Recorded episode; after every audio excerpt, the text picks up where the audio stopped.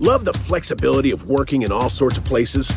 Well, working on the go seamlessly requires a strong network like T Mobile. We have America's largest 5G network, so whether you're on a video call at the park or uploading large files at the coffee shop, we have the 5G speed you need.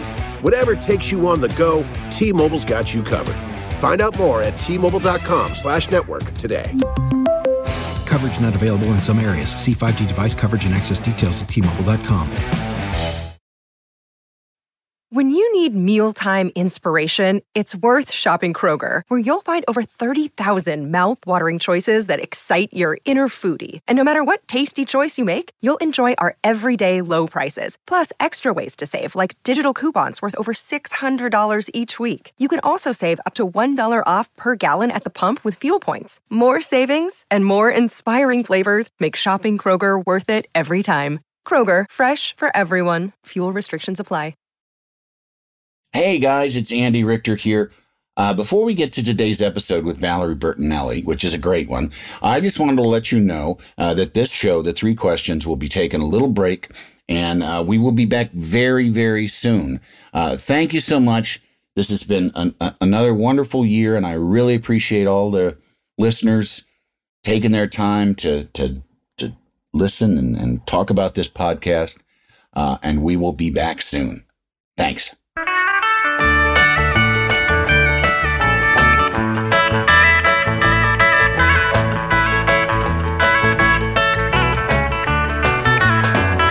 Everybody, it's Andy Richter, and this is the three questions. Once again, still the three questions. I haven't thought of any extra ones, still just three, but it doesn't cost any more.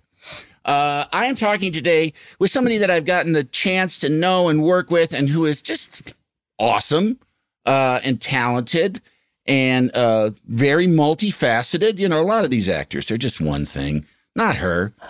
She's like at least three things.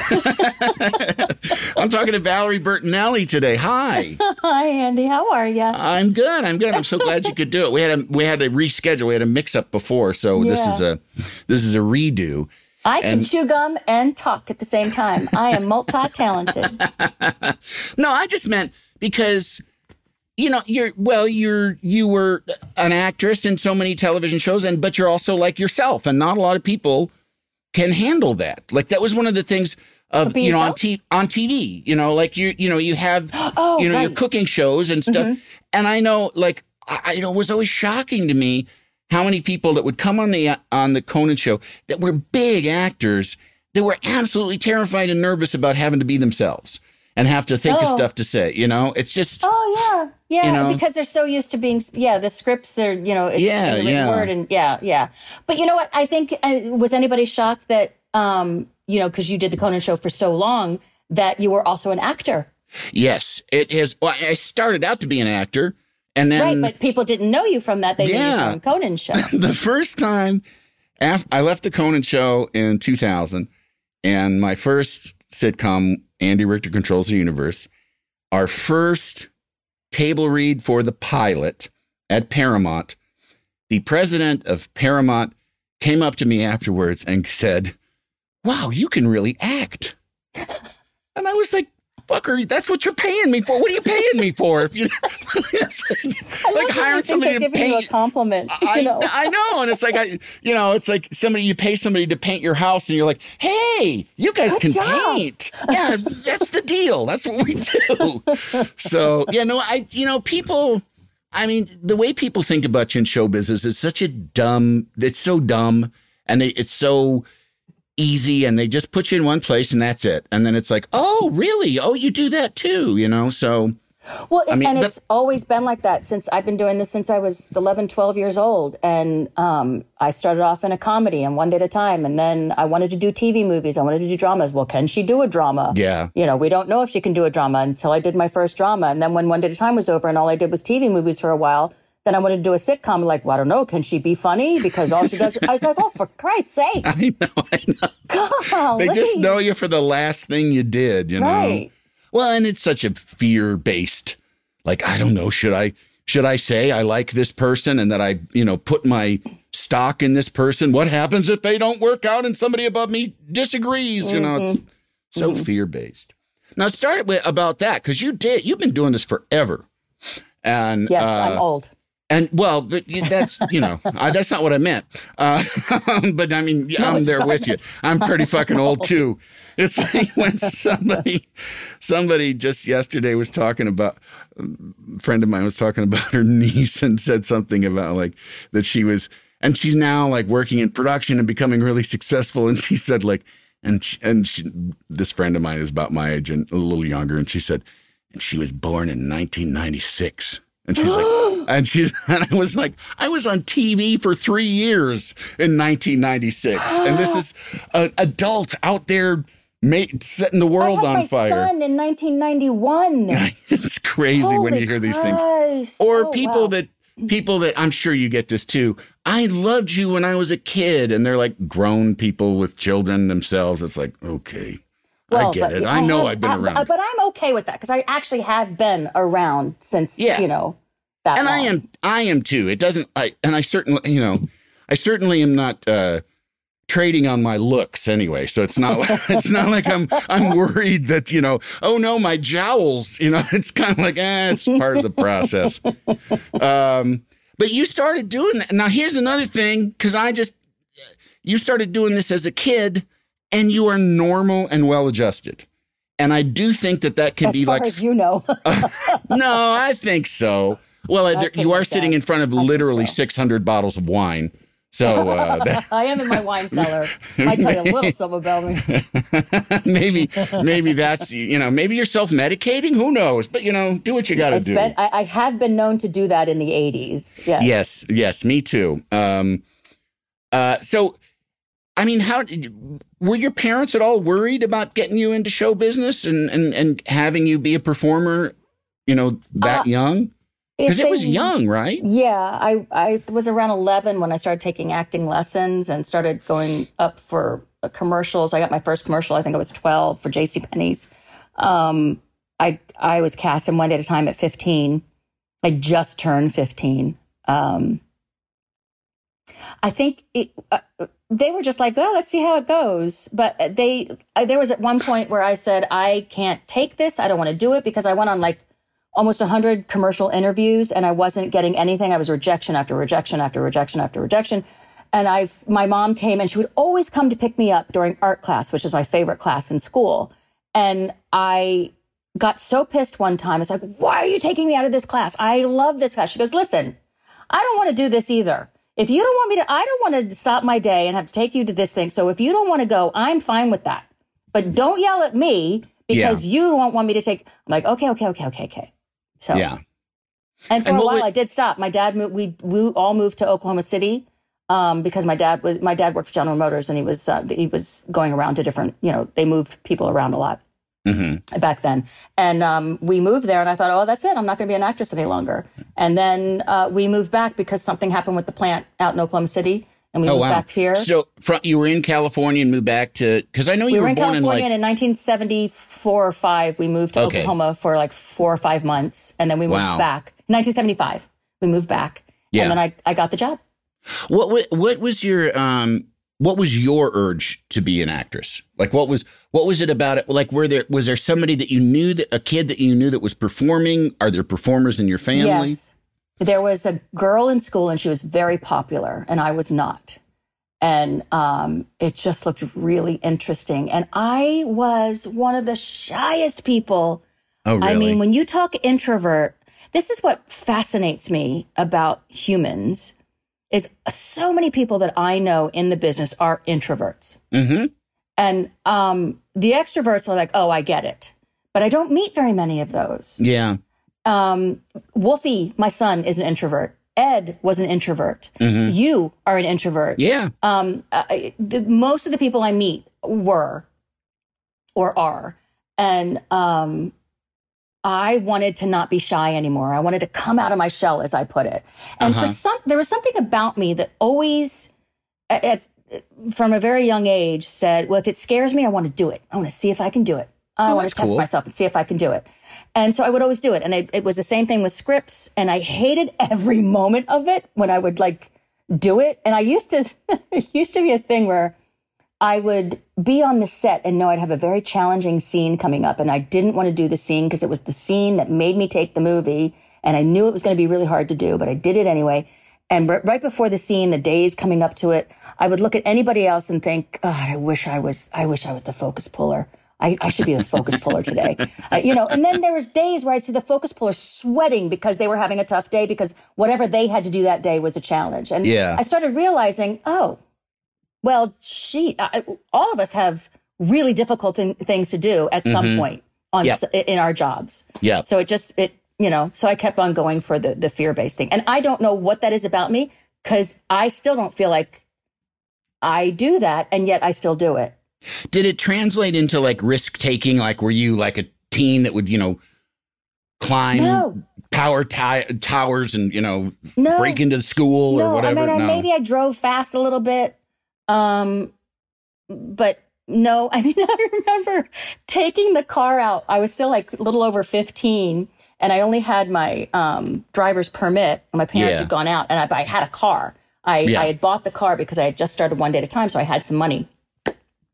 And I took my car out and I, every cop car I saw, I thought, I'm going to get pulled over. I'm never going to drive again. I'm going to get pulled over. So I would have this inner voice that was like, you're a bad person. Yeah. And then my other part of me was like, yeah, let's try it. Let's just try it. I literally had an angel and a devil on my shoulder. Yeah. Yeah. Yeah, I was I I was kind of, you know, I was a smartass and I was constantly questioning and I certainly like as a kid and I mean, I, you know, I'm not a genius or anything, but like I was pretty smart. And when I had teachers that were dumber than me, I actually look back and feel kind of sorry for the teacher, you know, because I could be such a fucking smart ass asshole and spent so often like sitting out in the hall just because, you know. But I also, like, I also learned the power of pissing a teacher off. And then if you can make them laugh, like, as they're getting pissed off, it fucks them up. Like, they're like totally, like, they're like, oh, and then they start laughing. But I was, so I was, you know, big shot in class talking to teachers, but out in the world, terrified of getting in trouble. And yeah. I don't know, Same. like looking back on it, I'm like, what did I think was going to happen? Right. Like, you know, what did I think was when kids, you know, would like go out to the deserted farmhouse and run around inside it at night, like in the pitch black. Oh no! Yeah, I'd no, be no, like, not, not I, I, can't do not that because, uh-uh. and it wasn't even so much that it was scary. It was that, like, what if the cops come? Like, what, what do you think they're going to do? Throw you in jail forever? You know, like, right. They're going to call your mom. You know, yeah. it's not, yeah. it's oh, not the end I, of the world. Yeah. Yeah, yeah. Um. So did uh, did it did it put distance in between you and kids when you were, you know, a teenager and started acting and you were on TV? Like, was that weird? Well, I still went to school. Um, like I, I went to Granada Hills High in mm-hmm. North Valley um, up until the second semester of the, I think the 11th grade, 11th grade. Yeah. Um, because for part of the semester, I could stay in school. And the other part of the semester, I got um, I was taught on class, tutored. Yeah. yeah.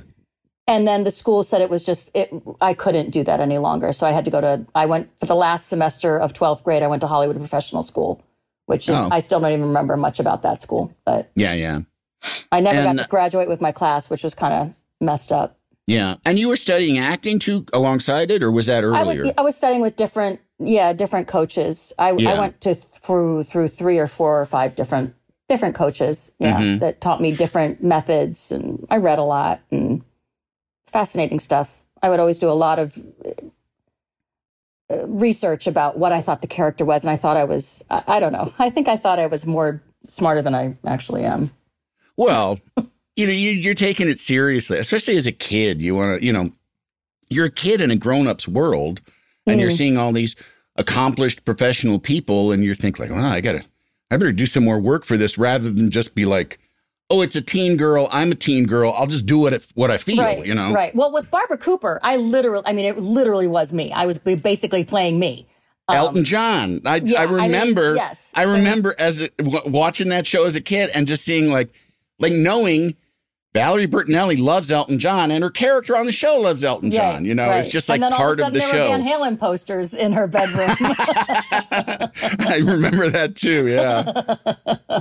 um, and so, did you have uh, do you have siblings? Like I don't know if you. I do. do. I have three brothers, one older and two younger.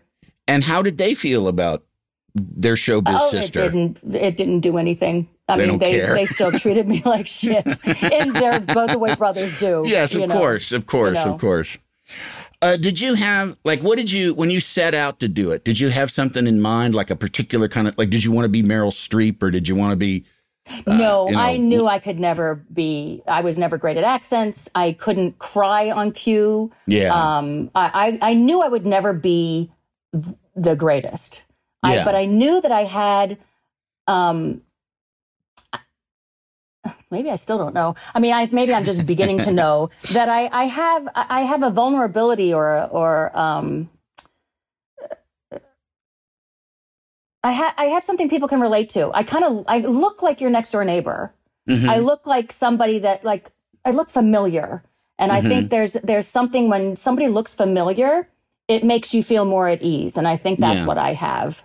I have a familiarity. You do. You have a whole. There's a wholesomeness, especially when you were young. I mean, when you you know, on one day at a time, uh, you know, you were like, you look like you just popped out of a breakfast com- ad commercial, you know, like, um, yeah. you were, now you were kind of like a teen sex symbol at 15. Was I that, certainly didn't think I was. Was it, but I mean, you had, they had to be aware of like, no, really? No, Did somebody just kept you bit. from that? Yeah. Yeah. No, there was wow. no social media back then. So how was yeah, I to yeah. know that? Yeah. I'm just, I so the magazines, like the teen magazines, it didn't get no. any sort. It just seemed innocent and everything. Yeah, to me it yeah. did. Yeah, yeah.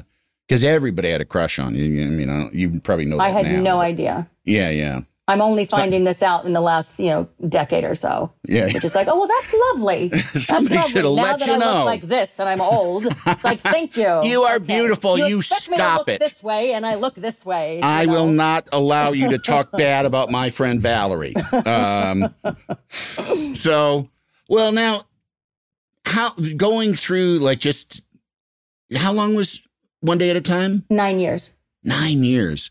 That's... Yes, I literally started that program. I was 15 years old, a literal virgin in mm. every sense of the word. Mm-hmm. And I ended the show um, at 23, married. Wow. To Eddie Van Halen. Wow. I mean, yeah, what an arc. That is an arc. arc. right there. That is right? an arc. now, within within the nine years of that show, I mean, is it uh, you? You know, people always say, and it's usually a trope about like, oh, a film crew and a film set, it's like a family, and like, yeah, sometimes it is, but a lot of times it's not. I mean.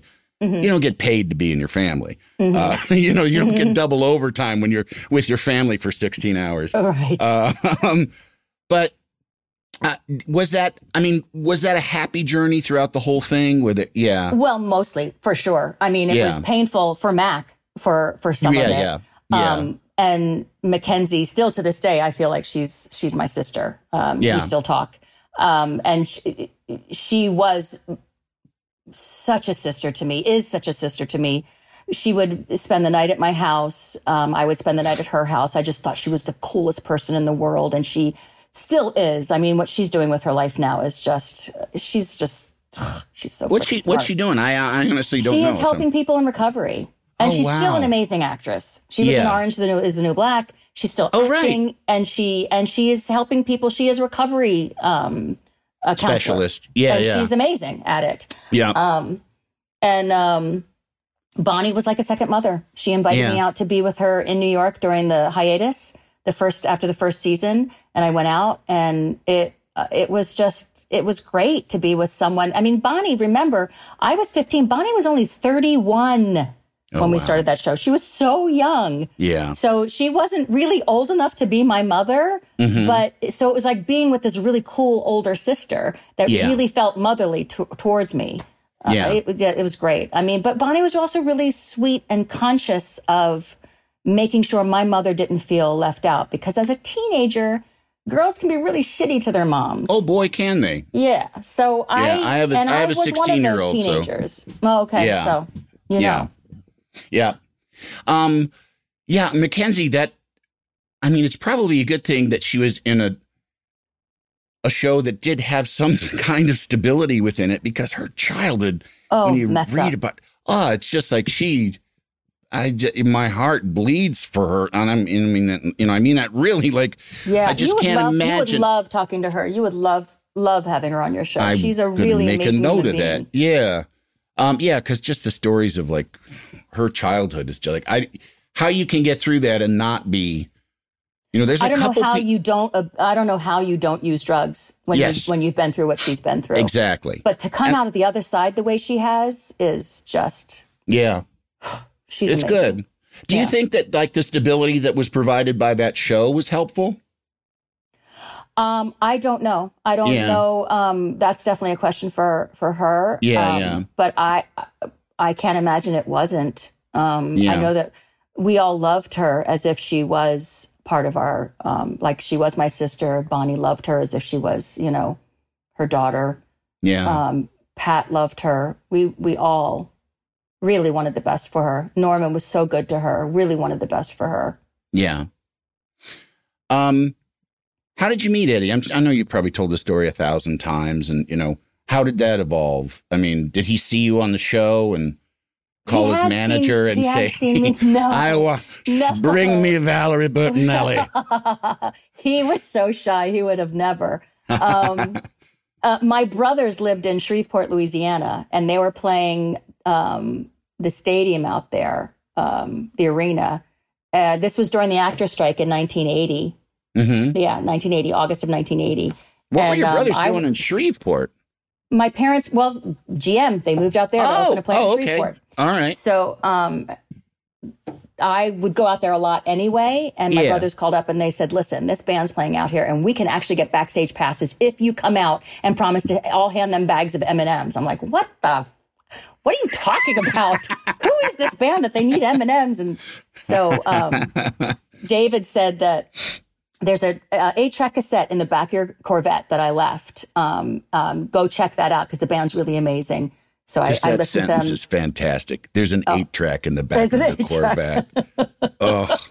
Oh, it was a 78 Corvette. Yeah, wow. Was, was, it red? No, it was brown. Oh. I love that Corvette. Um, but I and I kept that for quite a while because this was in 1980 that um, we went out. Anyway. Yeah. Um, but it was the 21st, 25th anniversary edition of the Corvette. Oh wow! So my you dad listen- worked for General Motors. Right. Of course. You got a yeah. deal. Yeah. Yeah. You get a deal. You get a, you know, you, family discount. You gotta get, yeah, you got to get the most TV star car that your dad has a discount on. well, my first car was a Chevette. Oh, really? Yes. Oh, those were shitty. Those were. A friend of mine had one of those. Chevette. You could take that thing apart with your hands. um, I loved well, now, it.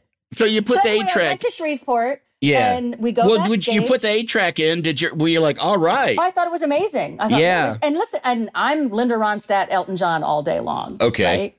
And then yep. I listened to this band, like, what? This yep. is amazing. Yeah. I also had a little bit of The Who and Led Zeppelin. I liked every so often I would listen to them. So they were right up my alley.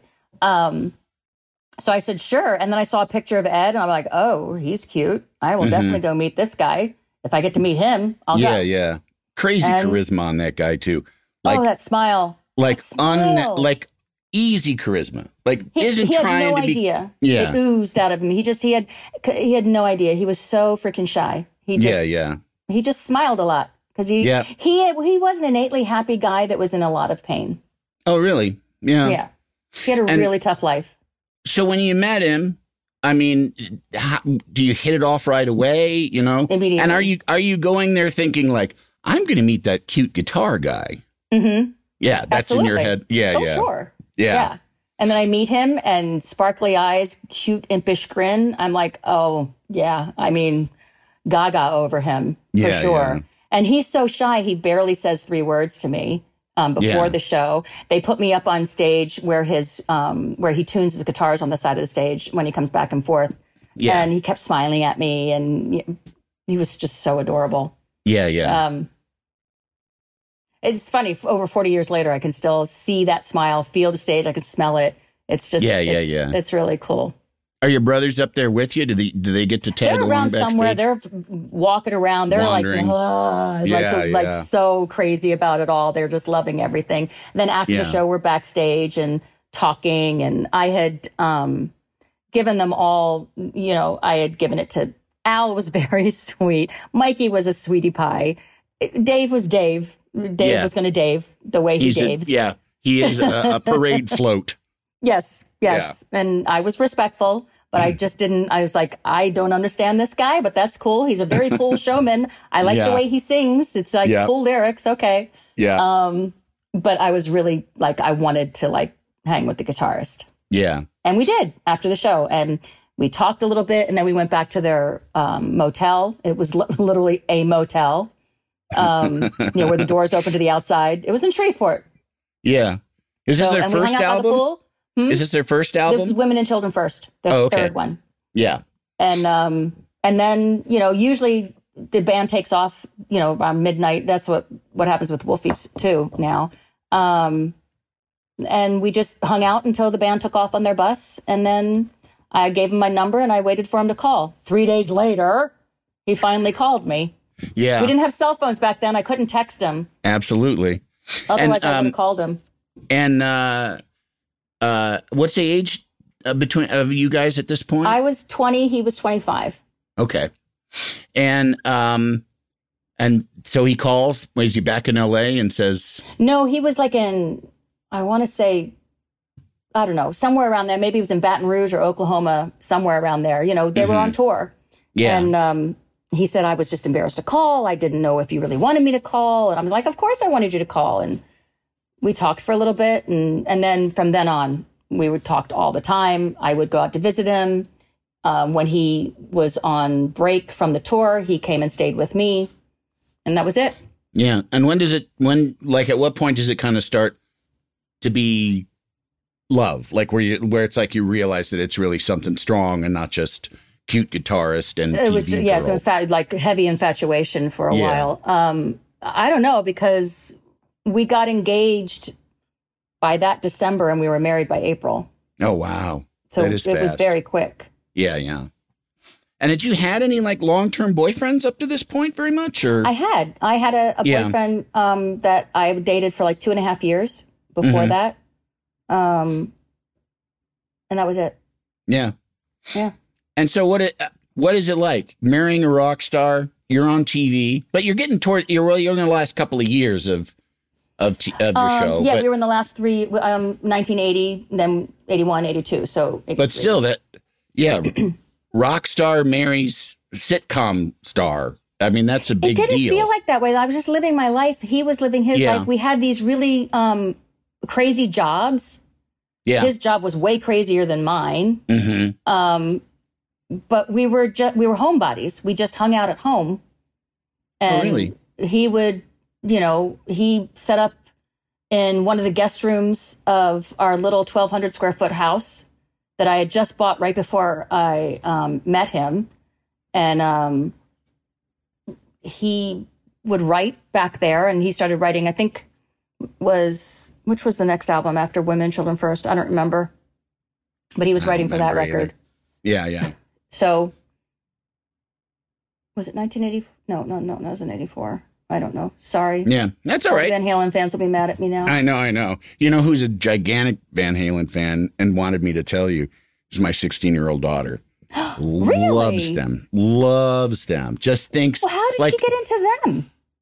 she gets into every she's like amazing well first of all the drive to school for her growing up from like when she could sit in the front seat on um except for a while i had a, a goddamn gmc acadia which has ra- radio controls in the back seat and when you have kids, oh. like, like, you know, it's maddening. It mo- made mm-hmm. me bananas that they and they would do it on purpose just to yeah, fuck with they me. Do. Yeah, like driving along and all of a sudden, the, you were like as a child. oh, I know, I know, I know.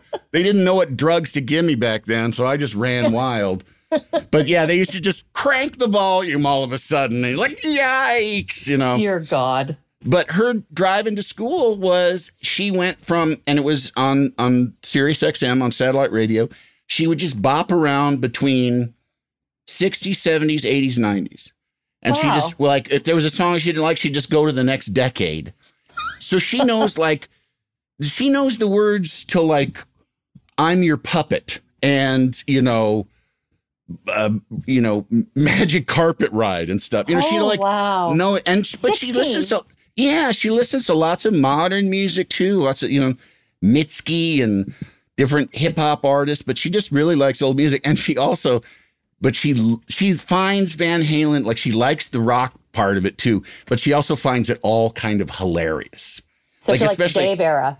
Yes, she likes the Dave era very much so, and like the the Hot for Teacher video, she watches for comedy just because she cannot believe that people in that th- not that long ago allowed that kind of just like blatant sexual exploitation to just be like yeah normal shit you know like you know just like it's like no. it's so weird and when you look crazy. at it now and you think like I mean, I guess they're still sort of like put sexy girls in music videos kind of thing. not like not the like 80s. That. That no. was like just like just you would be if you have pitched that, you would get HR'd out of town right. immediately. No, it was, it was insane yeah. back then. She, but she loves it, you know. Um, so anyway, I got that out of the way. Uh, my daughter loves Van Halen, and I she also it. too. I don't know how my ex-wife feels about it, but, but she says, my daughter says, um, "I love David Lee Roth. He reminds me of mom." because she's just very like demonstrative and, and like I've, I do not think I've ever met Sarah, but I just because I follow her on Instagram on, uh, uh-huh. on Twitter because I really do like her account. But, oh, yeah, that's uh... yeah. But she she's a very silly person and a very well, like kind of like likes big to do big. Like my daughter told me she came home the other night and came in through the backyard and walked up and my ex wife was home alone watching uh, like an 80s rock video. Oh, and you know what? It was Jump. She was oh, watching Jump. Video. She was watching Jump and dancing and jumping in the living room by herself, going nuts. And Mercy said she just walked up and like tapped on the back window, and she was like, "Oh!" like caught, like just I you know, love it. Yeah. Love the flexibility of working in all sorts of places. Well, working on the go seamlessly requires a strong network like T-Mobile. We have America's largest 5G network, so whether you're on a video call at the park or uploading large files at the coffee shop, we have the 5G speed you need. Whatever takes you on the go, T-Mobile's got you covered. Find out more at T-Mobile.com slash network today. Coverage not available in some areas. See 5G device coverage and access details at T-Mobile.com. Want to connect with a family member who doesn't speak your language? Then check out the language learning program Rosetta Stone on desktop or as an app. Rosetta Stone is designed to immerse you in the language you're learning through an intuitive process. Plus, the True Accent feature even gives you feedback on your pronunciation. And with a lifetime membership, you have access to all 25 offered languages. Get started today. Visit rosettastone.com backslash pod50 to get 50% off your lifetime membership now. That's rosettastone.com backslash pod50 for 50% off. Shopify is the global commerce platform that helps you sell at every stage of your business. With the internet's best converting checkout, 36% better on average compared to other leading commerce platforms, Shopify helps you turn browsers into buyers. In fact, Shopify powers 10% of all e commerce in the US. Sign up for a $1 per month trial period at shopify.com slash podcast free. All lowercase, shopify.com slash podcast free, shopify.com slash podcast free. I'm Phoebe Judge, host of the podcast This Is Love. Stories about love and all of the surprising forms it can take. Like a man who finds a baby on a subway platform, a woman who spends most of her time alone until a fox starts coming around. And in one of my favorite episodes, we meet a man who forgot his wife and had to get to know her and fall in love all over again. Listen to new episodes of This Is Love wherever you get your podcasts. Can't you tell my love's a growing? When the show ends, do you have kind of more time to be married to Eddie? No, then I start doing TV movies like oh, crazy, wow. like two or three a year. And that's and, worse. And, that's worse t- yeah. schedule. Yeah, yeah. Because then I go away, and yeah, it was it was hard. Yeah, it was hard. I don't know. I actually don't know how we did it. Yeah, for so long. Yeah, it and wasn't how, until I had Wolfie that I stayed home um, for five years just to, to raise him. Well, yeah. when he was in kindergarten. I mean, I, when he was a baby, I still continued to do movies and to continue to work. And, and then when he was in you? kindergarten, I couldn't take him with me anymore. Yeah. So I stayed home to just be a full time mom. Yeah, yeah. Um, and how was that for you? Being a full time mom? Yeah, like Heaven. going from oh okay Heaven. okay. You did not miss the showbiz part of it. No, it was, it's my, my favorite job of all time. Oh, that's good. why my Twitter handle since 2009, since I started Twitter, has been Wolfie's mom. Wolfie's mom, it's, yeah. That's my favorite job of all time. It was, yeah, yeah. I know now that Wolfie's big and famous and everything, they think, you know, I'm Wolfie's mom because of, no, I've been Wolfie's mom forever. Yeah, yeah. Not just Yeah. because he's famous now. Julia Louis Julia Louis Dreyfus. I won't say exactly what it is, but her email is basically I'm the mom of sons. You know, it's like it's a it's a Yes. phrase, but it's like that's it doesn't Because have anything to do with her. Yeah, yeah. It's just like that's what she is. And Yeah. I get that t- you know, like like being a dad to me, like showbiz is fun. And it's Mm-hmm. and I always kind of think of it as like a racket. Like, you know, like when you were talking about, you know, thinking about the focus puller, like a good on you for even being aware of the focus puller because some of these fuckers don't even like think Oh, about they all work so hard. yeah they don't even think about what it takes to get them to stand there in makeup and hair and look pretty and say things um, that someone else wrote for them uh, Mm-hmm. Yes, and exactly. I, I i went to film school and i came up through film production so i have a very much of an understanding of what goes on a set and i and i i love to think of myself as just another member of the crew, but just a really lucky one who gets his own room to go take naps and who gets Yes. like three Yeah. hour, four hours to do nothing. Like go, you know, go read a book or go, you know, whatever. Go sleep. Go wander around and bug people. Um, so yeah, it's uh, I I uh, I well, can't just remember. your face. I mean, people can't see it because they're, they're going to be listening to this, but I'm we're looking at each other, you know, so I Uh-huh. can see it when you talk about your children. Your whole face lights up. Yeah, That's no. your favorite thing. I can It's see my- it just the way you talk. showbiz like I showbiz is a racket. I I got I got really lucky and I have the ability to do this thing that I can make money. And now it's even more ridiculous because I do things like cartoon voices and host game shows, which is just I I'm endlessly what we get away with. endlessly tickled by that, you know.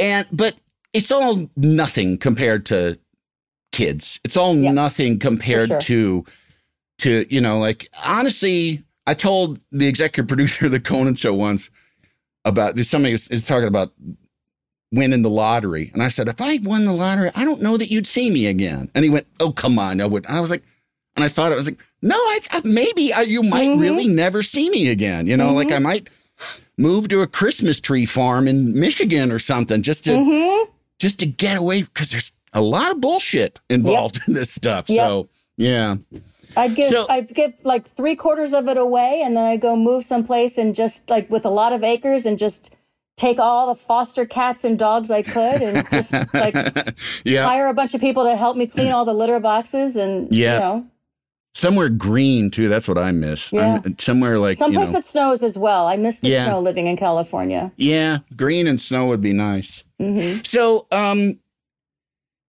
after what happens after five years that you go, you know, of of, of raising Wolfie that you that you go back to work? And was there ever any kind of like, oh no, my career is slipping away from me because I'm, you know, even though you love you love me, okay, I mean, there was from my managers, like Sure. you know, you you're going to have to get back to work at some point, and I'm right? like, why? We need our we need our ten percent or whatever. Yeah, um, I'm like, can I just do a guest shot here and there? And, Yeah, then yeah. they're like, oh, they don't, they don't know. Like we talked about earlier, it's like, what's the last thing you've done? What can you do? yeah. Honestly, I don't. Um, oh, you know what? What came up for me was um, "Touched by an Angel." Came Oh. up for me. I think that's that's about. I did a mini series. No, that's mini series is when I decided to stop working, and that's when "Touched by an Angel" came up in around 2000. Um, when I decided to go back to work, and Mm-hmm. And you um, came on that show later, right? It was like it had already been later. on. I was yeah, in the yeah. last two years of that show. Okay. Right.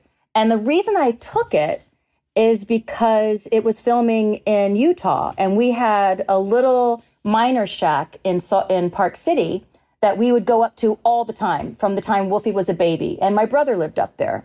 Mm-hmm. So I thought, well, I already have a place up there, so uh, it'll be easy. I love the snow. It's even more beautiful during the summer. Yeah. So I have a place to stay. So sh- yeah, I'll do it. And um, I would go up there and shoot. And at that time, it was before 9 11. So I could, from Burbank to SLC was a really easy back and forth trip. Oh, yeah. So I could come back, back and forth. I was at that airport and Burbank uh, at least four or five times a week. Sometimes I would fly in, in, at dinner time and, yeah. and tuck Wolfie in, and then the next morning take him to school and go right back to the airport and be back in um, Park City. When I can fly out of Burbank, I am just want to swoon how happy yeah, I am. I love Burbank it, Airport. You know, love and I, I, I live in Burbank too, so I'm about literally like it's like going to Target. You know, like yeah. but I'm going to the I'm airport. Six miles you know? from Burbank. I freaking yeah, yeah. yeah, yeah, It's fantastic. Um, so and and you were were you a series regular regular right off the bat, or was it like a recurring thing? It um I was a regular. Yeah. Off the bat for just the That's last great. two seasons. Yeah. It yeah, was yeah. lovely. And I loved working with everybody. Roma was just terrific. She welcomed me with open arms. Della was a little bit of a harder sell. She thought I was coming to take uh, Roma's job. I'm like, why would I want Roma's job? Right, I just, right. I, I never want to be the star of anything. Okay, right, just right. I want you to know that right now. I'm here to support. I like supporting people. And um, how is it in your power to take the to become number one on the call sheet? You know, right. like and what I didn't well, what I didn't realize at this time is that there was no negotiations going on. From what I understand later. And I think what was happening is CBS might have been threatening Roma with me, uh, and I, I didn't realize this. You didn't like, know How that. How dare you guys? Yeah, I don't yeah. want Roma's job. Roma is the best at what she right, does right. on this show. Nobody can take Roma's yeah. job. And also, they're poisoning water that you're thinking you're going to go have a nice swim in. Yeah. You know what I mean? So no yeah, wonder that, Della was a little pissed off at me. I right, don't blame right. her. You know, yeah. but I did make it clear. I said, Della, I don't, I don't want that. No, I'm just here. She said, oh, okay, all right, all right. Yeah. And then she softened up to me, and you know, we had a great time. She was, she was a funny, funny woman. I really loved her too. Yeah. Did Wolfie go to school in Utah then, or did he come to set? Almost. And, Had the yeah. show lasted another year, I would have brought him up there. I was oh, wow. schools. I was looking yeah. at schools. Yeah, for sure. You could have got a good Mormon education for finally, you know. Yep, exactly. um. So that ends, and you come back home, and I mean, at, at like during this, like, well, then 9-11 happens, and I can't oh, okay. get home for four days. Oh wow. Um, uh, oof, it was. I remember we actually had to work that day, um, and Roma, who has been through hell and back in Ireland, um, she wanted to work. She said, There's no reason not to work today. I like to work through this kind of thing. And she wanted to be with everybody. Um, so we were watching the televisions that day. I remember we were working in a hospital um, set and we kept turning on the live TVs and ju- we were just like shocked by what uh, was happening. Uh, the feeling And then when they shut day, down the airports, I couldn't get home. Yeah. I was freaking out. Yeah, I got home yeah. from work that day and I just, I just sobbed yeah. until I fell asleep. Yeah, yeah. You, you, you couldn't get a car, you, or you didn't want to drive. Oh, I didn't because then I had to work the next day. Ah. And not until I didn't have to work did I then I then got a car and drove home. But by that time, you know, the stress of the beginning few days were over. But I did get home. Yeah. Um, and then when the show was over, um, Ed and I just came to an agreement because he ha- he was peaking in his pain mm-hmm. and the mm-hmm. way he was dealing with his pain, and that's when um, I just I felt like I had to get Wolfie out of that house, and yeah. um, we had to separate, which was really painful. I bet. Was, and Ed was mad at me for quite a few years, unfortunately, but yeah, we were able to come back within that space is he accepting any responsibility is he like knowing that like well not in the midst of it yeah I mean, that's he, what i yeah. he, yeah i mean he was really deep and i had never seen his addiction that bad. Yeah. He had gone up and down but his addiction got really really bad around this time. Yeah. And that i just i i did not know what to do anymore. Mm-hmm. because there was nothing i could do. Yeah. there was no more al-anon classes i could take. There was no more interventions I could go to. There was no, I just, I was, I had nothing. Yeah. Because you can't until someone, I, I do wish that I was able to recognize, because now I recognize the pain. I wish I could just take away the addiction and really, really see the pain that he was in. But I, I had been through over 20 years of just watching himself the, at back and forth with the addiction, and I just couldn't see straight any longer. Yeah. And see the real pain on why he had his addiction and why that was the only tool in his toolbox that he could use when he was in the depths of his pain. I feel like I'd be able to do it better now, but I don't know. Yeah. I'm saying that now, but um, I'm not being tested, so I don't know. Right. Was he ever in any kind of therapy or anything, or was All he just self? We went to therapy oh. together. We went yeah. to, therapy together. Even after we divorced, we were in therapy together for when Wolfie was in a, a crisis. The three of us were going together. Yeah. Um, and this was after um, he stopped being angry at me for after a couple years, and then we slowly made our way back to each other, and we yeah. became really good friends again. Thank God. Yeah. Yeah. W- did you ever like? Did you go through cycles of blaming yourself? All like the time. If, yeah. If I didn't go away to yes. work, I could. Yeah. If I was nicer, he he wouldn't drink. If I was better, if I didn't nag him so much, he, if I didn't do this, he wouldn't drink. If I would just stop, he would. Yes, all the time. Yeah. And what puts an end to that cycle of you? You know, is it just I don't have control. Yeah. I can't even control my own addiction with food. How am I going to control his addiction with alcohol and drugs? Right. Right. Because that's my addiction. Yeah. That's how I deal with my pain. But I wasn't even recognizing that about myself as yeah. well. Yeah. And it's I would go know, to OA and it wasn't helping me. I didn't like my sponsor, so that wasn't helpful. Yeah. You know, yeah. I would going I was going to therapy to try to help that, you know, so it's it's it's it's a difficult thing, I think, you know, you to try and well, I think part of so much of of mental health growth I I kind of like use in a colloquial sense as like being a grown up. Like there's mm. so much of it aging, that is like aging yeah, helps. Aging helps. You calm down. Your priorities become very clear, and there's yes. a lot of things that you thought were really important that are absolute horseshit that you can just yep. jettison. Yep. But it's there is a point like, and it's a hard transition to when you realize, and it's an important one I can only do me. I can only control me.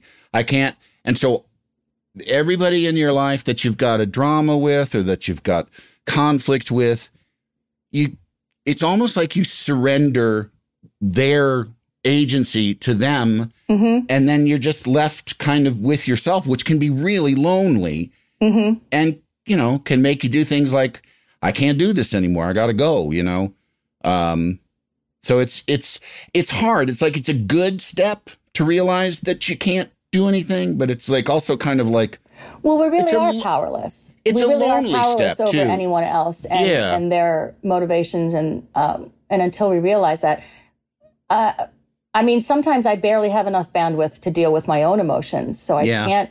And I need, I know that I need to keep myself full enough so that I can uh, be there for my son still, yeah. even though he's going to be 31, because I want to be here for him, yeah. even though he doesn't feel like he needs me any longer. But there's a, there are there are very few times still that I will get those phone calls, and I know that he needs me, and yeah. I'm here for him. Yeah, yeah. Even as an adult, and that's fine. And I I love it. I appreciate it. It's better than fine. It's good. It. It's good. Yes. It's yes. good. Every the fact that you can. I mean, you know, there's a healthy version of it and the very unhealthy version of it.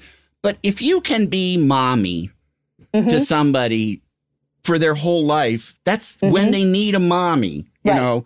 Like it's sometimes when he does, but when he does, I'm here for him. Yeah. You sometimes know? you need a mother. Sometimes you need a wise counsel. Other mm-hmm. times you just need a mommy. You just right. need like somebody yeah. to soft to snuggle up yeah, to, you know, you and get comfort from. To lie on. Yeah. Yeah. You know, I mean, he has his girlfriend and he has all that, but there's there there he has his uncle who he really relies on. Um, but we they all we all have different roles in everybody's lives. Yeah. You know, and I have a specific role. I I can't be Ed for him. I mean, he does have that empty space, but I can try and fill part of that because I am his parent, as Ed was. Yeah. I'm not as musically brilliant as his dad, so I can't help there. But he's got other people that he can rely on there. You know, yeah. and he's also got himself because he's brilliant. But yeah, was did you worry about how Wolfie was going through this? You know, this sort of the your marriage ending oh, and God, yeah, yes. yeah. Oh, and was it rough just, for you're him? Damned if you do, and you're damned if you don't. You know, yeah. I needed to get him away from all those drugs and, and alcohol, and I didn't want him to see his dad in such a horrible place, but yet breaking up a marriage where he, that was, he didn't see all the horribleness because we did try to keep it away from him so that when we did go to talk to him and say, you know,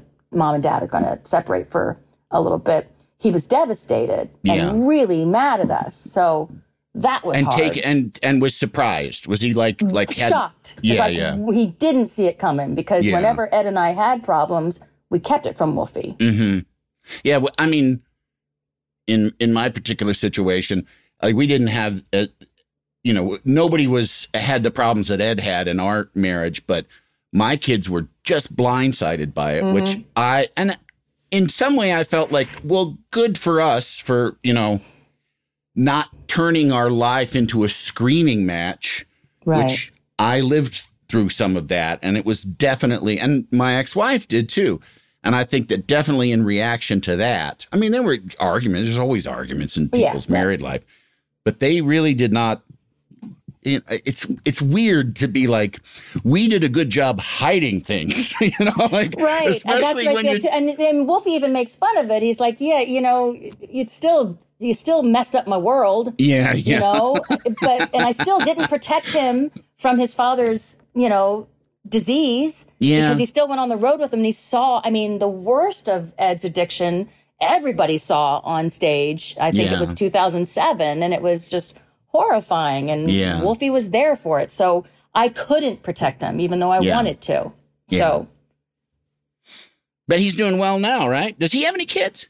He doesn't. I'm uh-huh. I'm hoping at some point. Yes, you know, and he is. He's come on, Wolfie, lovely, get to work. Lovely lady. Yeah, for yeah. Um, quite a few years, and they are terrific together. Yeah. Um. So hopefully, we'll see. It's a big step. Yeah, and you can't. It you is. Know, it's also too like now it's a modern thing where you can't go like hey, are you going to have babies? Have babies. Why don't you have babies? Like we understand now, that's not your business. Be no, quiet. It isn't. You know, stop I it. I try you know? to be respectful. I do. I know. I, I it's do. hard. Yeah. But I really want to be a grandma. well, now let's talk about something a little more fun. Uh, let's talk about Hot in Cleveland. Uh, because that was like that was really You came you right played a back. priest on Hot in Cleveland. I did, I did. that was fun. It was really fun, and I had, and it, you know, it was a chance to hang out with well all of the women that worked. Like, one thing I felt about that show, and I think I even talked to you at the time, when you have four strong actresses, like when you have four number ones on the call sheet, yeah. in in a you know, but and I mean, put them in alphabetical order because they're yeah, all number ones. Yeah, exactly like there can be problems. And there have been shows that famously have had multiple female leads that have been problems. Mm-hmm. But I just got the sense that with Betty White there, no shenanigans. Nope. Because there were no shenanigans with Betty White. There was just nope. sunny professionalism yep. and just just love abounding. She just was such an amazing person. Yep. And and it's yes. And did she, you have that feeling that like you know, like from the beginning, there was just like nobody's going to fuck around no, here. We're yeah. all, yeah. I mean, from the get go, from the very first table read, it what you could just see that it, this this there was no star of this show. Although we all thought Betty was the star of the show. Yeah, of course, she killed it every single. Yeah, yeah. I mean, come on. Um, but it, yeah, it was. I mean, any you take each individual person. Wendy Malick, who is amazing. A and genius. She's been in everything. A genius. An and she unbelievable is the kindest, genius. sweetest, coolest. Yep. Like you can't. I mean, it, you can't shake her. She's just, she's a horsewoman that lives in Topanga. I you know. know. She comes in with dirty boots because yeah. she's been I remember slopping that. the barns. Yeah. yeah. So it, she's just, she's amazing. Slopping the barn, whatever. Cleaning the barn. And also, and also you, she's like just one of those people that give her the lines and then they come out of her mouth and you're like, couldn't get better. Like no. you couldn't find another Perfection. person to do that better. No. Just um, every little nuance, Only, everything, yep. just pure genius. Yep. Yeah. And no ego. Absolutely no ego. Yeah. Like just show up. So you got that, you got Wendy, you got Betty, and then you got Jane Leeves. Yeah. Who doesn't, has no clue how gorgeous she is. Just doesn't freaking get it. Just yeah, doesn't yeah. get it. She's just this statuesque, perfect shouldered, gorgeous dancer with these legs for days. And she's got that perfect accent and this perfect timing and she just doesn't she's just and she can also be the goofiest thing in the world yeah and yeah. and no ego again so that, yeah i mean it's going to be a really fun place to work that had to have been a thrill to like start that again yeah. and i knew at the time usually i don't i have a really hard time living in the moment mm-hmm. because i'm always trying to like get to the next place or what have I done wrong or can I do this better or what what's going on and not, not, not just sitting and just enjoying what's happening to me at the moment. And I knew for every moment of those 5 years that this was never going to happen again. Yeah. You are working with some very special people mm-hmm. and there is no ego here. Everyone wants everybody to succeed. So take this in, enjoy every second. And I did. I yeah. didn't want to rush through anything. I just enjoyed every moment of those five yeah. years. And, and I was, was still pissed off at TV Land for for canceling us. It was it was a very, it was a very joyful, happy set. Which you know, you know, you do guest spots. Mm-hmm. Somehow it's like when you, you were a kid and you go over to a you know, one of your friends' houses for dinner and you're like, this family is something's going like this is a very unhappy place. And mm-hmm. there's plenty of times you go work on these shows and you're like, oh my God, these people are miserable and yeah. fighting and you don't even know what's going on. But that just seemed like happy, chill. Easy, we were all chill. Just yeah, just like yep. what it like what it should be and what the, mm-hmm. you know it ideally is. I've been so lucky. I really yeah. that's all I've ever really worked on. I can't then, think of any challenging ones. And then you got to become the food lady. You know, you got to become, you know, you got, and which is like, I mean, that for me too. It's like, I, when it's like, what, you know, what do you like to do? I, I mean, there's days, and, and, you know, now I get more people in my life, but there were days definitely like in COVID where I would be bored and I'd just be like, I'm making gumbo. I don't care. Half of it can go in the freezer, you know, yes. but I'm just it'll take it'll take me a few hours. It's a project. And for me, it's like building something. Like I'm yes. gonna make this thing, but you get You're you know, like creative. If you, yeah, if you build a table, you don't get to eat it. you know, like but if you make a gumbo, you get to eat it. And and if you you know, if you live alone and your kids see you every couple of days, you, you get to eat it for quite a while. um, but yeah, I mean, because I love cooking too. And I, I mean, I've talked a million times to people about how to figure out how to do cooking you know, in a television thing. And, I, you know, and I just don't know if I would fit it in or if it like, you know, the timing of it when it would be a right thing to do. I did host a, a game show for the Food Network. And oh, I've done, did? yeah, I did. It was on for a minute, but it was, it was really strange. It was, they, uh, every show on their network is an hour. And they said, let's make a half hour game show.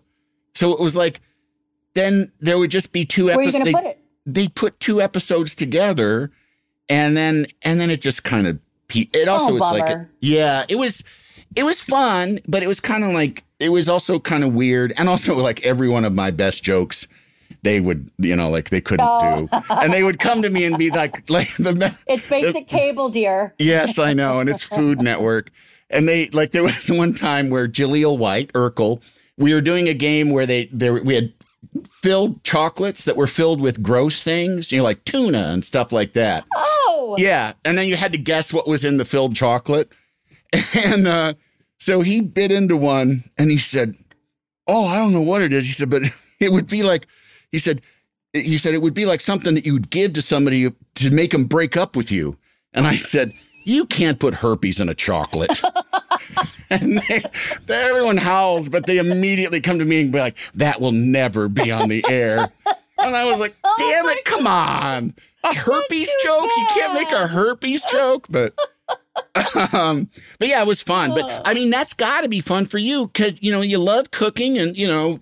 Yeah. And you, me too. I love cooking. Complicated relationship with food, you know. Complicated, but yeah. I've I've gotten to a place now that because it, it, it all started with loving food, watching my noni cook and and watching my mom cook and learning how to cook. I mean, cooking before I started acting.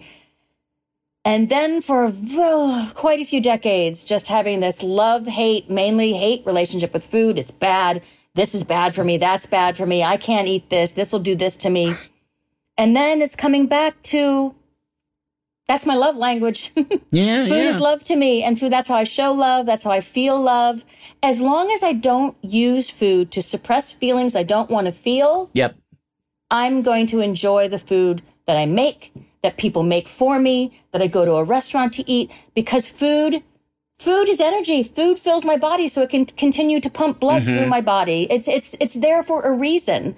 It's not, it, I mean, I love food and I'm, I'm not embarrassed anymore. And I'm, as long as I don't, as long as I try to and do my best to eat more fruits and vegetables, so I know they make me feel better. Yeah. Drink less alcohol because I know I don't feel as well when I drink too much alcohol. Yeah. Drink eat less sugar because I know I don't feel as well when I eat less sugar when I eat more sugar, so I eat less. Yeah. But not take anything out of my diet mm-hmm. because sometimes something's going to bring me joy as long as I don't use it to suppress a feeling that I don't want to feel. Yeah. Feel that feeling. So don't use food. Enjoy food. Yeah.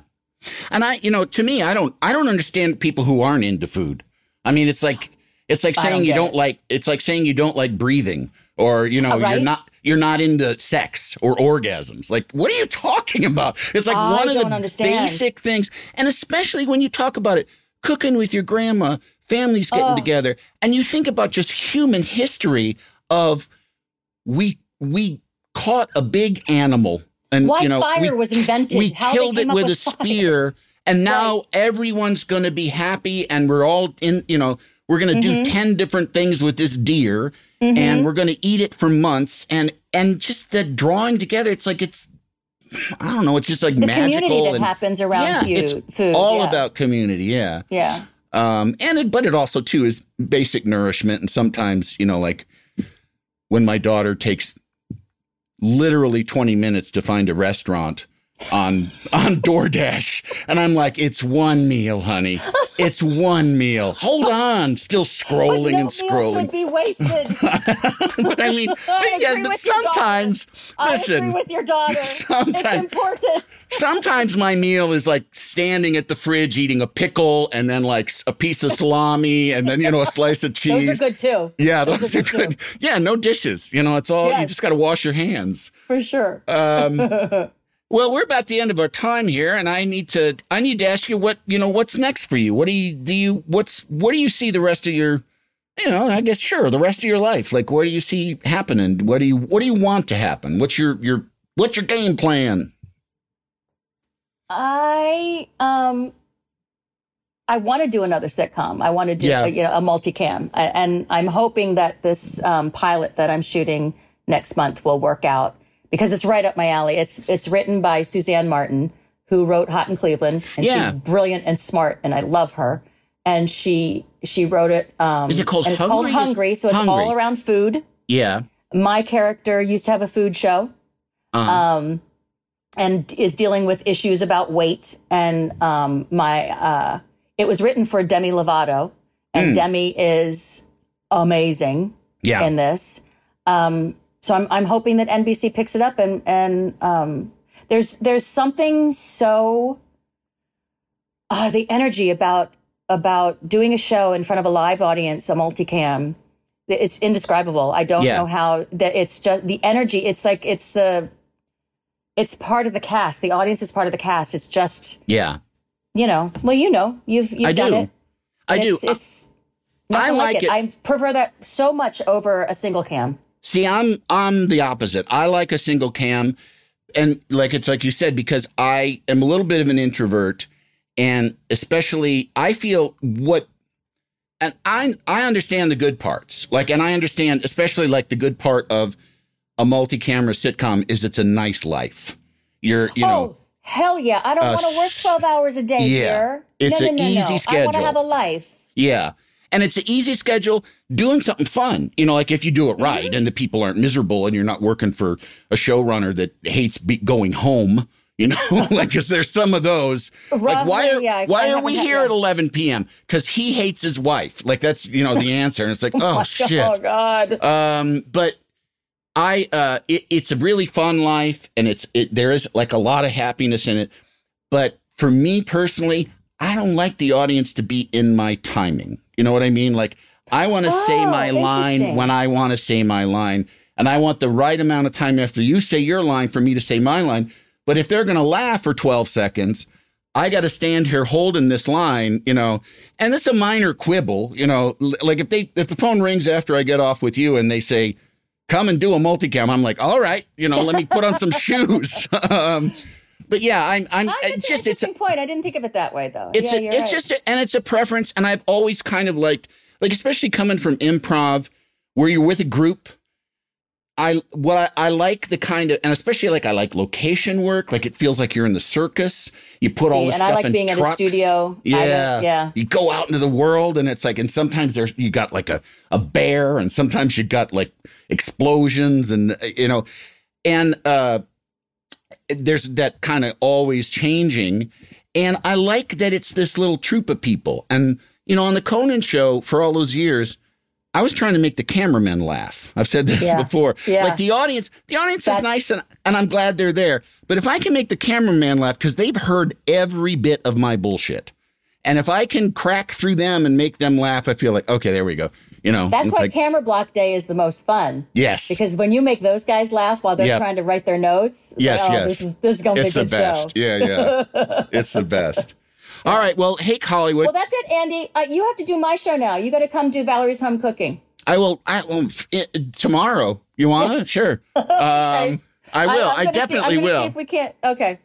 Well, then, I didn't realize you love to cook so much. I do. I do. I um, uh, you know, it's it's harder now that I I, I live alone most of the time. You know, mm-hmm. uh, with a big dog. I mean, she gets to eat what I eat sometimes too. But but um, the freezer is your friend.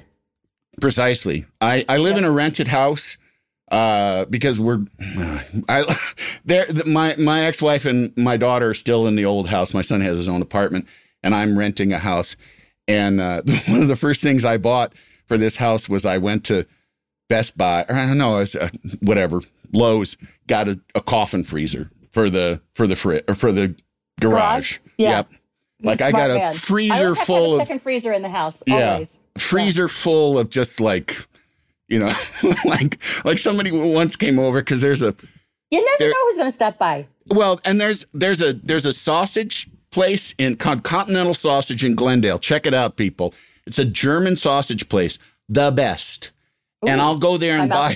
People will come and look, and they'll be like, "Why do you have like literally 18 pounds of sausage in here?" And I'm like, it's a sense of security. You know, like I know I'll never run out of sausage. So, uh, do you uh, like to make sausage and peppers? Yes, sausage oh. and peppers. My favorite is uh, Polish sausage and lentils, which is a recipe that my mom used to make when I was a kid. Ooh. It's like stewed Polish sausage and lentils with tomatoes and a million pounds of garlic, and it was. Oh. It was like one of my birthday meals. Like, oh, you know, yummy. when you get to pick your like birthday meal, meal. It's really, really good.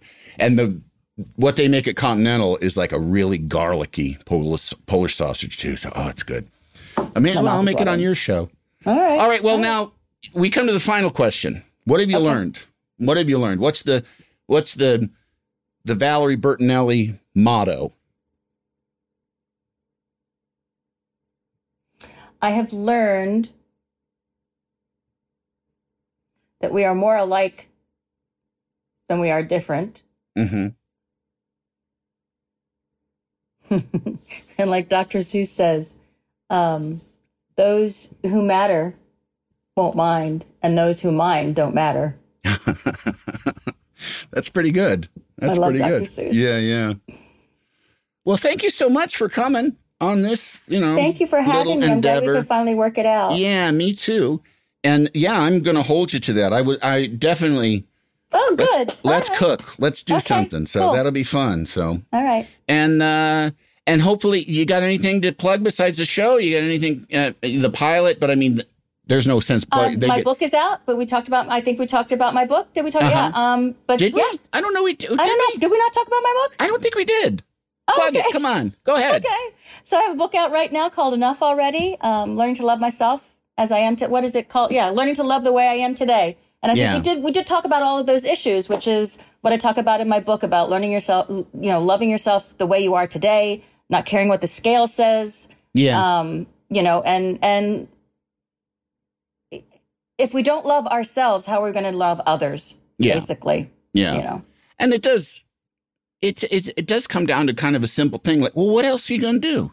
What else right. you can do? Walk around hating yourself? You have to live how, with yourself. Yeah. how long does how long can that last? How right. sustainable is it to be like, I'm terrible, and then go, you know, like, but I'm, you know, yeah, I, am yeah. terrible until they put me in the ground. Like, no, no, you can't. I spent way too many to years, yeah. yeah, in self-loathing for no reason. I worked really hard for a wonderful life. Why wasn't I enjoying it? Yeah. So now I just want to enjoy it because um, I deserve it. We all deserve to be happy. You hear that, people? We all deserve to be happy. Mm-hmm. And uh, well, and this we interview, power, and we have the power. And this interview made me happy. And thank you again. And thank all of you out there for listening. Uh, we will be back next week with, uh, well, they're the same questions, but three more questions.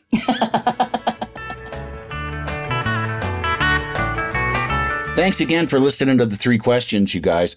Just a reminder, show's taking a little break, but I will be back very soon with more podcasting fun. Thanks again. The Three Questions with Andy Richter is a Team Coco and Earwolf production. It is produced by Lane Gerbig, engineered by Marina Pais, and talent produced by Galitza Hayek. The associate producer is Jen Samples, supervising producer Aaron Blair, and executive producers Adam Sachs and Jeff Ross at Team Coco, and Colin Anderson and Cody Fisher at Earwolf. Make sure to rate and review the three questions with Andy Richter on Apple Podcasts.